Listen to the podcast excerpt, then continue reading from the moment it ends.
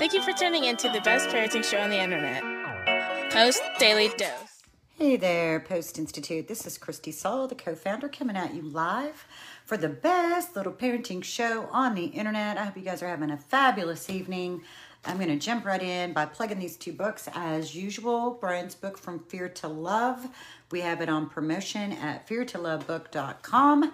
Uh, when you buy there, you can get it at a wonderful discount, and it also includes some incredible bonuses that you can't get anywhere else except feartolovebook.com. We also have this incredible workbook that has just been put out within this last, I guess, about six months. It is available in print on Amazon and then as an ebook at postinstitute.com. And then also Bryan's book, The Great Behavior Breakdown. You can find this at postinstitute.com as well as Amazon. If you're interested in these two, we actually have a little package deal where you can get the two books for tenant for $20 plus shipping on postinstitute.com. That is a really great deal. Can't, I don't think there's any place you can get it at that price. And Mimi, good evening to you too. I hope you're having a beautiful evening. And everybody who's watching, um, thank you for joining me tonight for the best little parenting show on the internet. I'm trying to keep it within five minutes. So, my topic today has to do with personal growth and all things love. We're focusing on love for the month of February. So, um, speaking of love, I was running an errand for my love, my daughter. And while I was running the errand, I took a listen to the podcast that was posted today on our podcast channel. And uh, it was Bryan sharing a really great story about personal growth for parents coming out of moments where there are struggles. And um, then it also made me think about this post that was put, uh, that we posted on our Facebook page. And I'm going to read it to you. It's a, you know, it's a lot. It's a few words, but it says a lot. The degree to which a person can grow is directly proportional to the amount of to the amount of truth they can accept about himself or herself without running away. The degree to which a person can grow is directly proportional to the amount of truth he can accept about himself without running away. That is a big statement, isn't it? So, the story that Bryan was sharing um, actually, there were two different stories that he shared in the podcast. They both had to do with um, upset children behaviors that children were demonstrating that were really frustrating and upsetting to the parents and the parents in both of the stories in both of the stories their the parents took it personally took the behavior personally. And it was like in the moment they took it personally but on just like just underneath the taking it personal where there was the noticing. So that's one really big step of personal growth is even noticing that you're taking something personal and being able to question whether or not ah yeah y'all are killing me rebecca you have no idea literally i almost forgot my microphone and so i am absolutely like so in love with you right now for noticing. That's when you know we're like family, man. I love that. Thank you, Rebecca. I remembered my microphone. Creating new habits. That's right. So, in these stories, both of the stories were stories where the children were having behavior challenges, and the parents in both stories took it personal. And in both stories, that first step of awareness, the first step of awareness of, I'm taking this personally.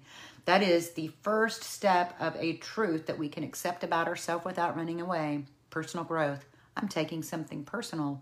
Why am I taking this personal? So in the in the first story Bryan was sharing in the podcast, um, he then was talking about how this one mom had the insight and awareness to go upstairs. Actually, I think she went upstairs to her closet and gave herself permission and space to experience her feelings. And in the process of doing that, she was able to uncover that the experience of taking it personal was directly related to an earlier life trauma that she had experienced in her childhood, a major loss that she had experienced in her childhood that took place over a long period of time, like a loss of voice, um, not being heard, not being respected in her family. And so it really led to much like the like the fact that the behavior happened and then the fact that she took it personal, the fact that she had the awareness that she was taking it personal, that's gold, right? Then the fact that she was like, oh my God, all these feelings are coming up that I want to spew, but I know I don't want to spew it on my children. Whoa, talk about some huge growth. Then to be able to create a situation where her kids were safe enough, go upstairs, do some processing of these feelings, and find out what it was that was going on for her underneath, coming to understand a truth about herself without running away from it being able to feel our feelings, not just in a like in this free flow flood without purpose, like to get lost in them. And um, sometimes that happens, and that's okay. But it's wonderful when it all comes, and then we can kind of connect these dots of why it is we're feeling the way we're feeling and that it doesn't have anything to do with our children doesn't have anything to do with our spouse doesn't have anything to do with our boss whatever. Many many times the things that when we get most reactive about something it's because something's triggered that's connected to an earlier life experience. So when we can dig into our own blueprints we can uncover beautiful knowledge about ourselves and this is not about saying that our parents were terrible, horrible people. Sometimes trauma happens innocently. Trauma happens because the, the dominant story of parenting at the time.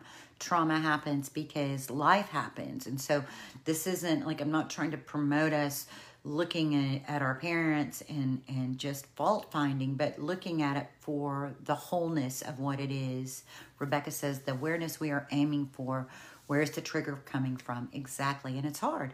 You know, it's until you get used to thinking this way and until you get used to being able to use sort of this outward, sort of this ability to get outside of yourself and to get outside of the situation so you can see the bigger picture, it can be really, really difficult. Once you get to the place where you do that a few times, where you find yourself kind of outside and I find it happens when you go back and you process the situation after the fact and you do that over time, the gap between the the the processing and the moment gets smaller and smaller because our self-awareness grows. And so as our self-awareness grows and our understanding of our children grow we have more ability to have those kinds of insights closer to being right in the moment.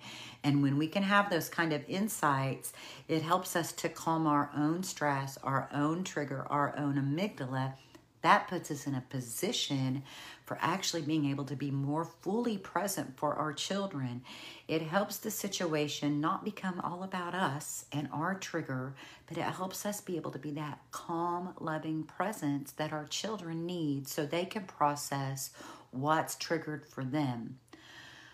So, in my mission to make sure we talk about love every night during the month of February, I want to make every night I want to make at least one simple statement about love that we can let percolate. So, of course, um, and now my computer screen went down, and you guys know, wait, wait, maybe I'll find it. Here we go. First Corinthians 13.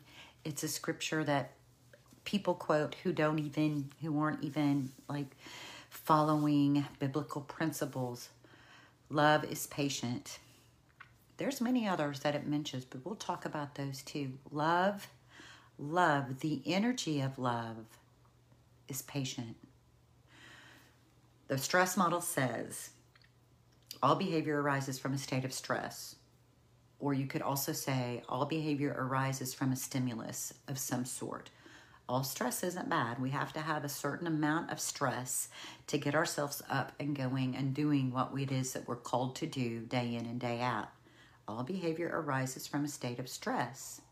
between stress and the behavior are two primary emotions love or fear.